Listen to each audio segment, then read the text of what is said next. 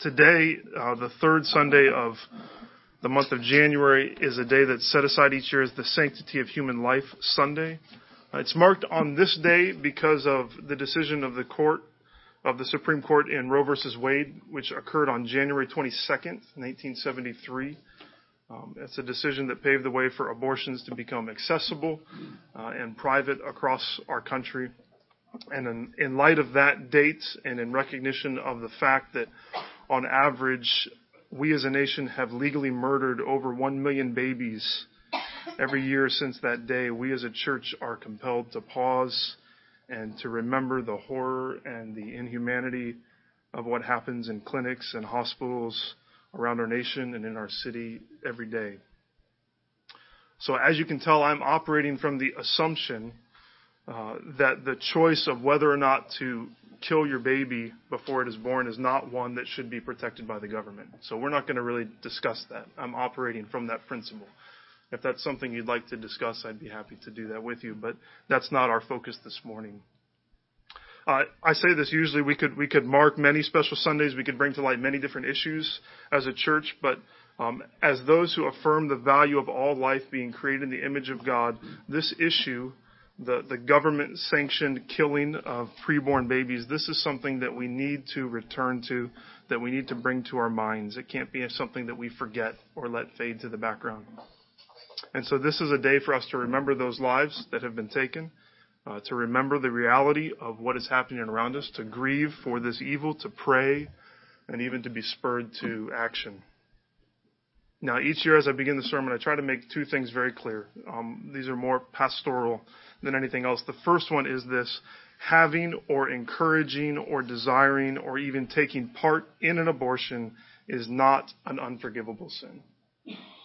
So if it's true that four of every ten unintended pregnancies end in abortion, then we must realize that there are those possibly here, but definitely in our community who have been affected very personally by this, this issue. So for you, this is not a hypothetical issue. For many of us it may be, but it could be something that is, that you or that someone that you dearly love has, has gone through. And so the point of this day is not for us to point a finger of anger or judgment, for on towards those towards millions who have experienced the, the pain of abortion in various uh, ways. That's not the, the point. We're not trying to reopen wounds of past choices that you have made either. And so I want to begin by saying that there is forgiveness in Christ for all sins, for those that would come and repent and believe in Him. If you've experienced that that forgiveness, then continue to go to the cross. And if you have not experienced the forgiveness, the forgiveness that's in Christ, I encourage you to repent and believe and come to know the salvation that He gives. The second thing that I want to say is that this is not a political issue. Okay, so in speaking on this, the sanctity of human life, I mentioned a, a, a Supreme Court case. Uh, I'm not aligning myself. I'm not aligning our church with any particular political party. That's not the point of this. This is not a political issue. Politics play a part, but this is a creation issue. This is a glory of God issue. Um, so don't let politics be the main thing that shapes how you think about abortion. Let the Bible be what shapes how you think about abortion. And as Christians, this is what we always need to be doing, right? We need to always be allowing God's word to shape how we view the world. Because if we're not careful, then the, the culture at large, or a cable news network, or a coworker, uh, can end up having a stronger voice in our lives than the truth of God's word. And so today I want to, to talk about a subtle and, and seemingly innocuous message that seems to be pervading our, our culture and even invading our, our churches. And it's a worldview that, that rejects this biblical truth that children are a blessing and replaces it with the self-centered lie that children will destroy the good life that you have. Uh, it's the thought that if you're looking for joy and satisfaction and true happiness in this life, then children should not be a part of that equation.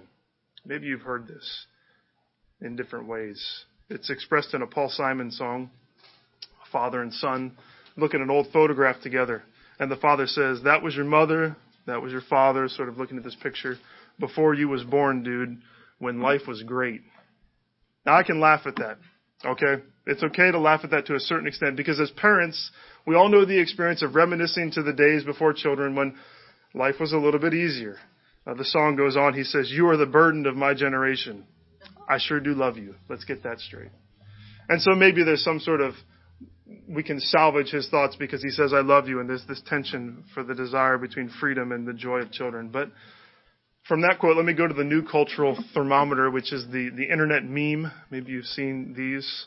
This one shows two adults having the time of their lives with the caption that reads, My entire goal in life is to show my friends who have kids how awesome not having kids is.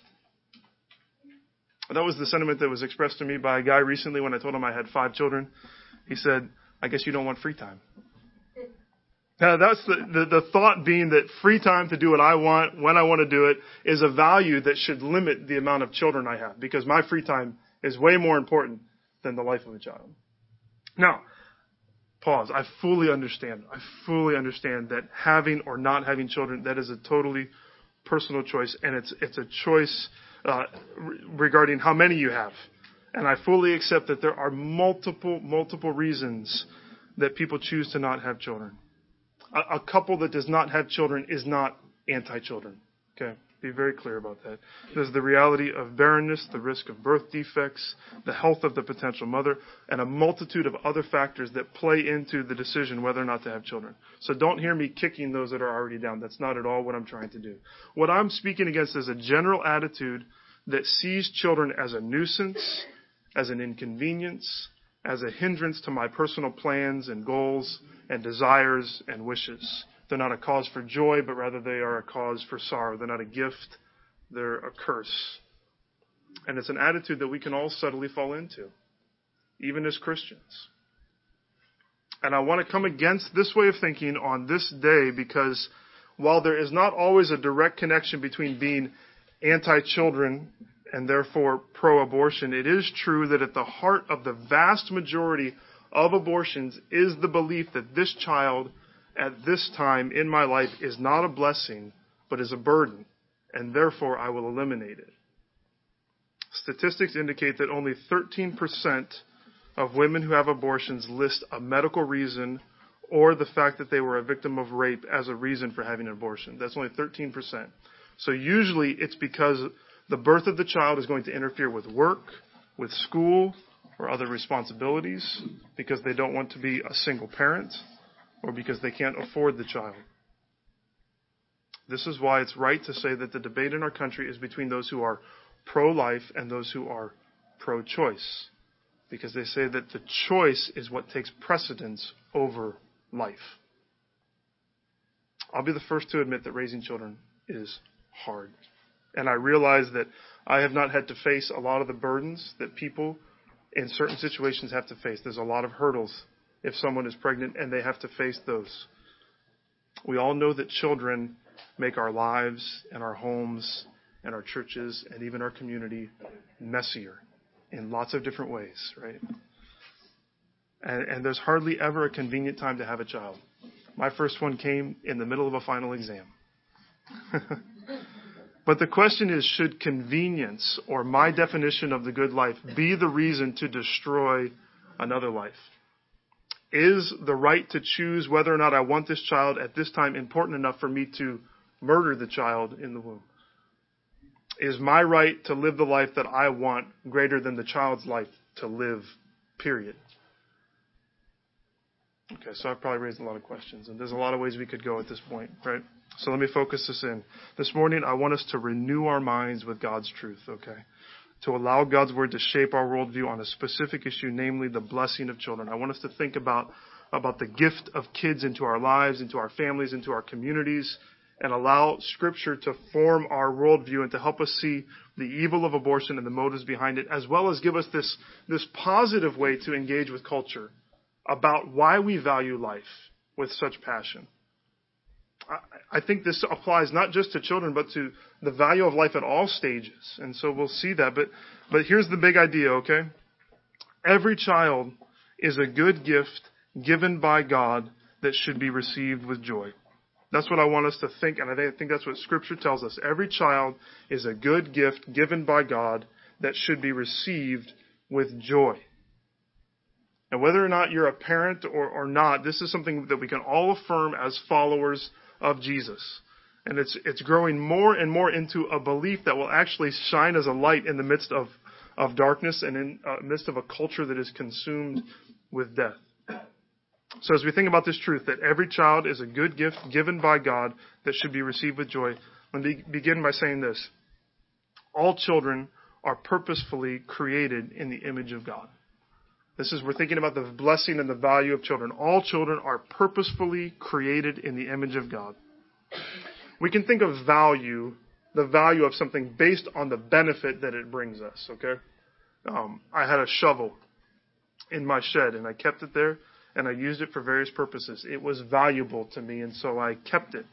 Then this fall, I snapped the handle off trying to get a bush out of one of our mulch beds. And so I threw the handle and I threw the shovel head away. Why?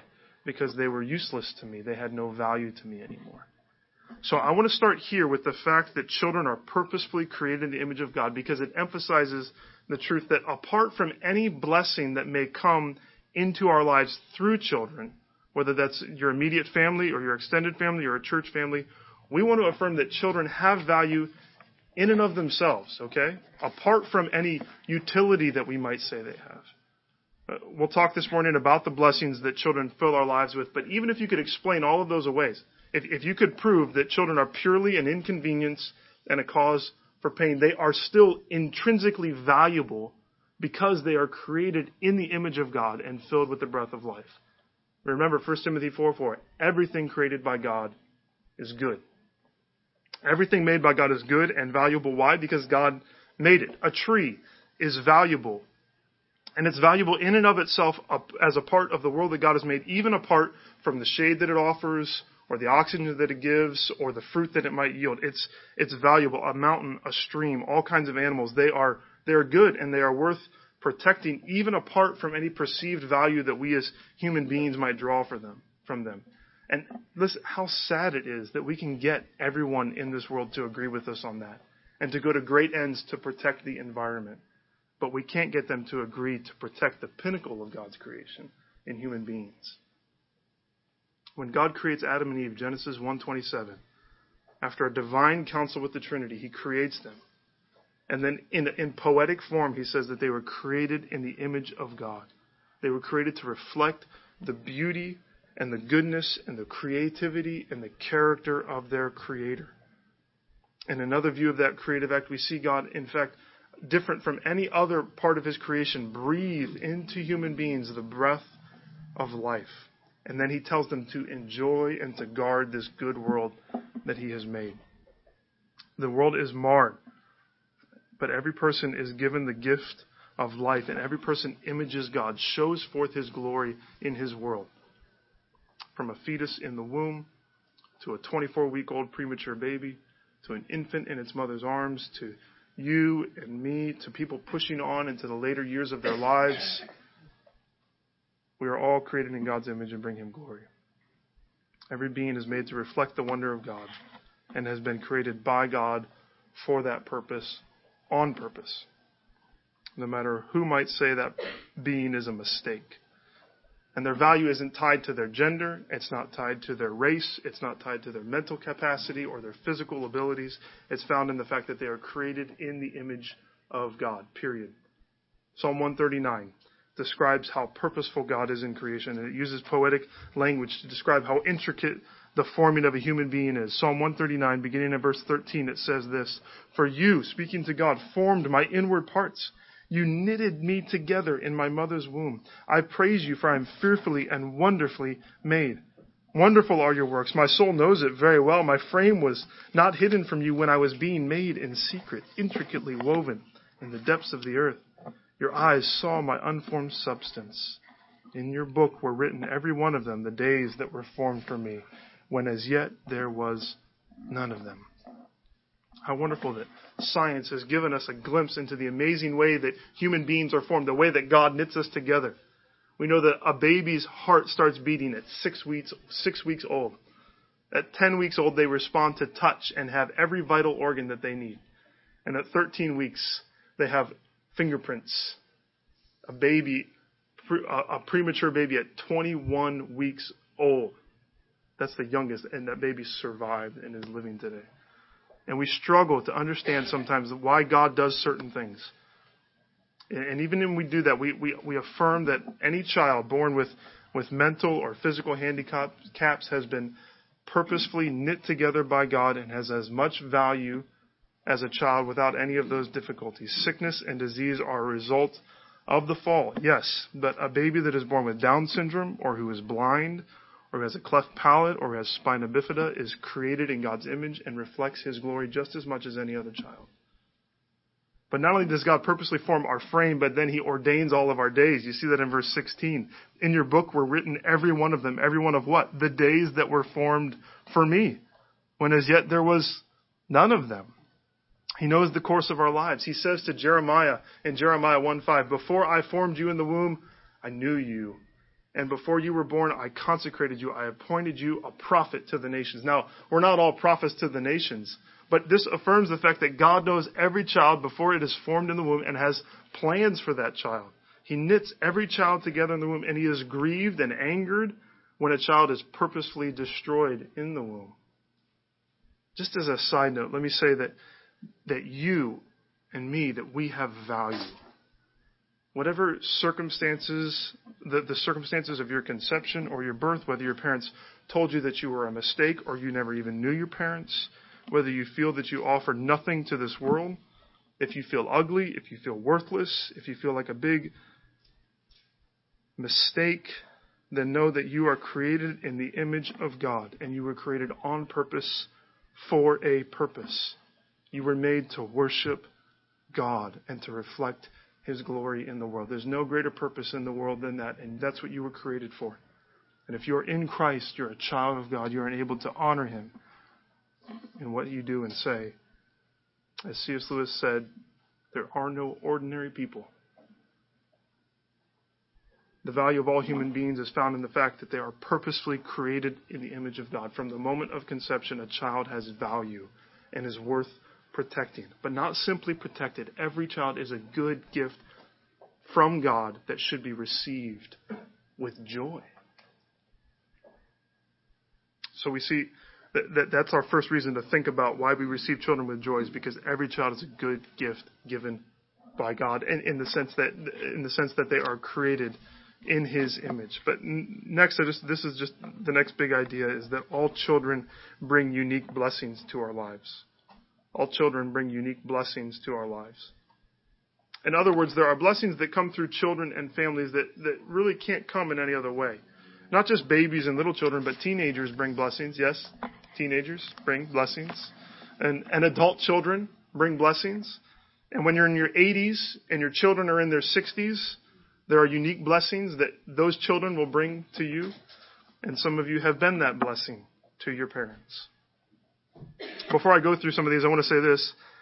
If you don't have children, but you are a part of God's people, know that these blessings come to you that the children that are a part of this community are a blessing to you in unique ways. So don't think that you're missing out on these things. You're a part of the family of God, and so you receive the blessings of all the children that that you heard and saw this morning. Uh, some of these are a little bit hard to, to characterize. Some of them overlap, but um, I want us just to think about some of these, uh, some of the ways that we are blessed by children. So we'll kind of swim around in them, and then uh, hopefully they'll soak in a little bit. But the first is the, the, the gift of family the gift of the blessing of, of family. Throughout Scripture, we see that the relationship that, that make up the family are held forth as, as a blessing, beginning with, with husbands and wives in marriage, and then often growing into children. Psalm 127:3, which Jake read earlier, states it clearly Behold, children are a heritage from the Lord, the fruit of the womb, a reward. Not a curse, not a burden, a reward. And Psalm 128 says that those who fear the Lord are blessed. And then he lists this picture of children gathered around a table like olive branches, and that they are a blessing. Jacob and Esau, when they reunite, Esau sees all of these people coming in front of Jacob and says, Who are all of these people? And Jacob responds in Genesis 33 5 and says, The children whom God has graciously given your servant. They are gift. Throughout history, the absence of children has not been viewed as a blessing. But women who were barren begged God for children. How strange it would be to speak of an anti child culture or of the choice of abortion to, to women like Sarah. or Hannah or Rachel or Elizabeth, women in Scripture who longed for the blessing of children, who ached for the blessing of a family, and then knew the joy of Psalm 113:9. He gives the barren woman a home, making her the joyous mother of children. Praise the Lord. I just say, may God bless you with children if that's your desire. Whether that's through birth or if that's not possible, then through the blessing of adoption as well. May God continue to bless our church family with children. They are a gift. The blessing of children extends even beyond parents, doesn't it? Psalm or Proverbs 17:6 talks about the mutual blessings that are found within the family. It says, "Grandchildren are the crown of the aged, and the glory of children is their fathers." And all the grandparents said, "Amen." Right? When children come into the world, they, they, they come to parents, but they also come to aunts, and they come to uncles, to grandparents, and to cousins, to family friends, and to church families. They come to great grandparents, and sometimes even to great great grandparents. One of the great joys of my life has been to see my grandparents hold my children and the joy that my children can bring to my grandparents. It's the blessing of Psalm 128:6 that's extended. May your may you see your children's children. Yes, and may you see and know the joy of your children's children's children, right? Family is a blessing. It, it, exists because th- this is the way that God blesses and gives children. And to be against children, to, to snuff them out before their light is allowed to fill this world, is to reject one of the greatest blessings that God has given us on this earth. How foolish of us. So there's the blessing of family. Another unique blessing seen in children is the opportunity to teach. May seem strange that I'm saying that's a blessing, but it is the opportunity to teach. Psalm 127 verses 4 through 5 speaks of children like arrows that are sent out by mothers and fathers into the world. It's the, it's the picture of, of a family training and teaching children and then sending them out to be a blessing. Some of you have known that, the joy and the sorrow of it. Proverbs talks about the early chapters of uh, that show us the, the teaching that happens between a father and, and his son, the way that parents are to have skill in, in training their kids. Of course, there's other realms in which teaching of children happens, but there's a uniqueness that occurs uh, when you're teaching a child, and not not simply a parent and a child, but within a family. Maybe you're an aunt or an uncle. You've got a unique voice in that in that niece or nephew's life. Maybe you're a family friend or a Sunday school teacher, a grandparent, or just a part of a church that has kids. All of these relationships are unique opportunities to speak truth into the life of a child. What a blessing. It's to, to choose to not have this, if you choose to, to not have a child, those who, who go the route of having abortion, they don't just deprive themselves of that blessing, but they, they deprive so many others the opportunity to learn and to grow as they would teach a child. Not that we have it all figured out, right? I mean, I'm learning as I go in this parenting thing. But we've all been given wisdom in different ways, every one of us. So just let me say, you've, all of you, no matter how much you don't think, you have wisdom and you have experience and you have knowledge that God has given you whether through things that you have read or experiences that you have had. And you are able to teach others, and there is a joy when we, when we are able to teach children and to see them walk in ways that honor God. Of course, children teach us as well, don't they? There's another joy, the opportunity to learn. Not just the opportunity to teach, but the opportunity to learn. We learn much from our children. Teach us, children teach us in a way that no one else can, right? We learn about the walk of faith from them. We learn about the walk of faith. Jesus points to children as some of the best teachers of we who are old and tired and have lost the wonders of the world that God has made and the salvation that He offers. In Matthew 18, 1 through 3, we learn that if we don't humble ourselves like little children, we will not enter the kingdom of heaven. In fact, He tells us in Matthew 19 that it says, don't, don't hinder the little children, don't keep them from coming, because that's, it's people that who are like children that make up the kingdom of God the faith of children teaches us. It teaches us how to trust God the way that we're supposed to. So we learn about the walk of faith. We also learn about our hearts and how we need to grow in Christ likeness. I never thought that I struggled with anger until I had children. Not that my children make me angry, but rather I'm placed in situations where God has allowed me to see the wickedness of my heart and how quickly I fail if I don't trust Him. I just hadn't been pushed hard enough in the rest of my life. But my children expose my sin in so many different ways. And sometimes, even as I seek to discipline them, I can hear God saying to me, What you see in them is what's in you. What you're telling them to do is what I'm telling you to do. And they teach us. Maybe that's why I get so frustrated with them. Because what I see in them is what I see in my own heart. Children teach us. We learn about our hearts and our need to grow in Christ likeness. We learn about pain and suffering and how it makes us more like Christ. That's another great lesson that children teach us. From the very beginning, children bring pain. Ask anyone who has had one. I don't know that pain personally, but I have seen it. And then it continues, doesn't it, into sleepless nights and dirty diapers and the ultimate trial of parenting, potty training. But that's all nothing compared to raising a child, is it? To disciplining a child and teaching them and watching them make mistakes and then face the consequences for their mistakes and then sending them out. Those are those who have even faced the death of a child. That's a pain I, I can only imagine that, that it's like unlike any other suffering in this world. To have children is to invite pain into our lives. But that's any relationship. But there's something about the, that, that deep bond that you invest your life completely in this child. And there's deep pain that is potential there. There's great joys, but also deep sorrow that can come. But we believe that the blessings will always outweigh the pain, and that even the pain teaches us who God is. That that is a blessing from God. We don't reject it because of that. I always say I don't have pets because I feel like I'm just inviting pain into my life with that. Because they will die before I do, probably. But I have children, and I know that there's a blessing even in the pain that comes. Even as we walk through these things, though, we are, we are driven to God in Christ, in the suffering. The, the suffering that we face, it drives us to the Father. And God is a Father. And think about this He's a Father who's faced all of these things. He's faced the difficulty of disciplining children. He's faced the pain of seeing his children wander away. He's even faced the pain of the death of a child. And of all of these things, he knows how to comfort us and conform us to his image. But we could say more about the blessing of children. There's a lot.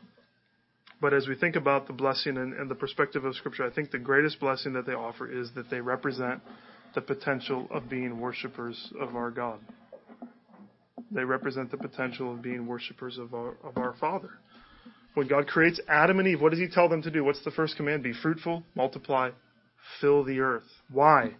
Because He wants them to fill the earth with worshipers of Him, of the one true living God. That is their, their task. And after the fall, God sets in motion His great rescue plan, His mission for redeeming for Himself a people. And so, in a real sense, having children is a part of accomplishing God's great purpose for the world the, the spread of His glory and the gathering of worshipers. Now, not every child that is born is going to bow their knee in this life, but we're called to train, to teach, and to raise them with the hope, trusting in God's power and plan that they possibly will bow their knee to Christ. And if we are Christians, then our great desire, our, our great passion is the same as God's. We long for more and more worshipers to our God.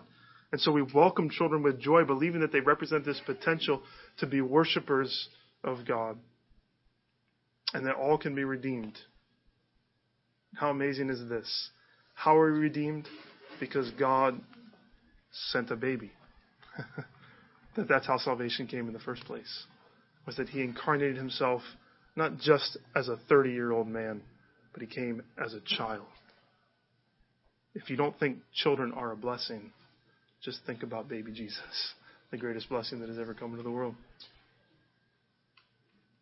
We could say more, um, but my hope again is that, that Scripture shapes our worldview and that we would affirm this truth. Every child is a good gift given by God that should be received with joy. Every child.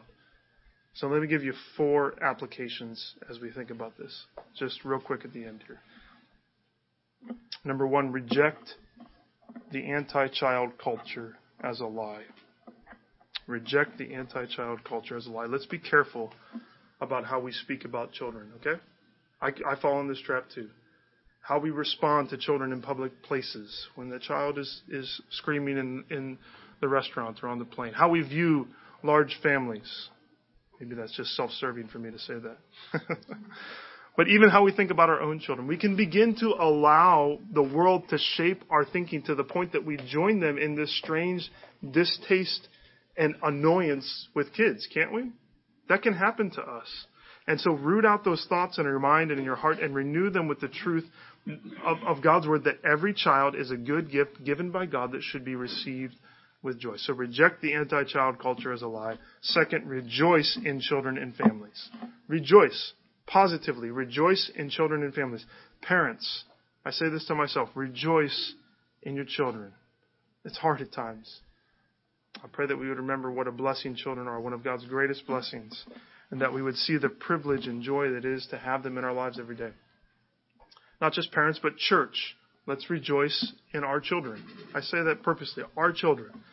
When you work in the nursery, or when they spill their drink at potluck, or when they make things harder in Sunday morning and Sunday evening, or during small group, yeah, it's more difficult. It is messier, but they are a blessing, and let's rejoice. Yes, we need to train them, but let's not see them as a nuisance or as an inconvenience. And let's rejoice in all children as often as we can, let's affirm to others, strangers and friends and like, that their children are a blessing. Now, some of you are going to be way better at this than I am. That you're able to go to a stranger and to say, what a blessing that child is. I feel like sometimes for me to do it, it would seem strange. I don't know. But some of you have the personality to do that. And, and especially those that maybe have special needs or physical handicaps to affirm to that parent this child is a blessing. They are from God. They are a gift. Let's rejoice in children. Now, we need to guard against making children the center of everything, right? Okay, of worshiping them. That's another sermon for another time. but it's never wrong to rejoice in the gift of children. Reject the anti child culture as a lie. Rejoice in children and families. Third, receive the blessing of children again, I recognize that God may not give every couple children, that there is a, a God, there are God honoring reasons for not having children. And I believe that God has created us and blessed us, though, with marriage so that we might know the blessing of children. They are a gift, they are a blessing. It creates work and struggle and pain, but it brings joy and draws us to Christ as well. So may God bless the families of our church and our church family with, with children. And third, raise your voice for the unborn. Raise your voice for the unborn. If we, if we believe this, then we should raise our voice for those children that are not seen as a blessing. Raise your voice in prayer.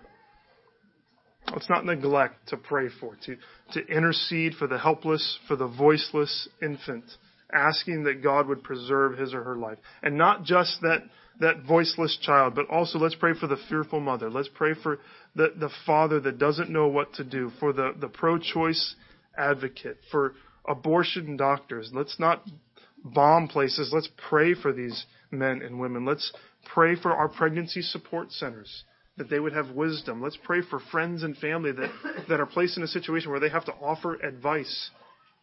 Let's pray that our society would be filled with people who say children are a blessing not a curse. Let's pray for, for people to adopt children within our own community and even outside. Raise your voice in prayer and raise your voice in society. Wherever your sphere of influence is, speak for the helpless. I don't know what this will look like. It could look like many different opportunities that you might have to raise your, your voice for the unborn, but I pray that we would have boldness to do it, that we would do it with our vote that we would do it with our money, and that we would do it at times with our voice, whether written or spoken. So, just in closing, very simply, Grace Fellowship Church, in, in a culture of death that has turned the blessing of children into a curse, let's stand as those who boldly and happily proclaim that every child is a good gift that is given by God and should be received with joy.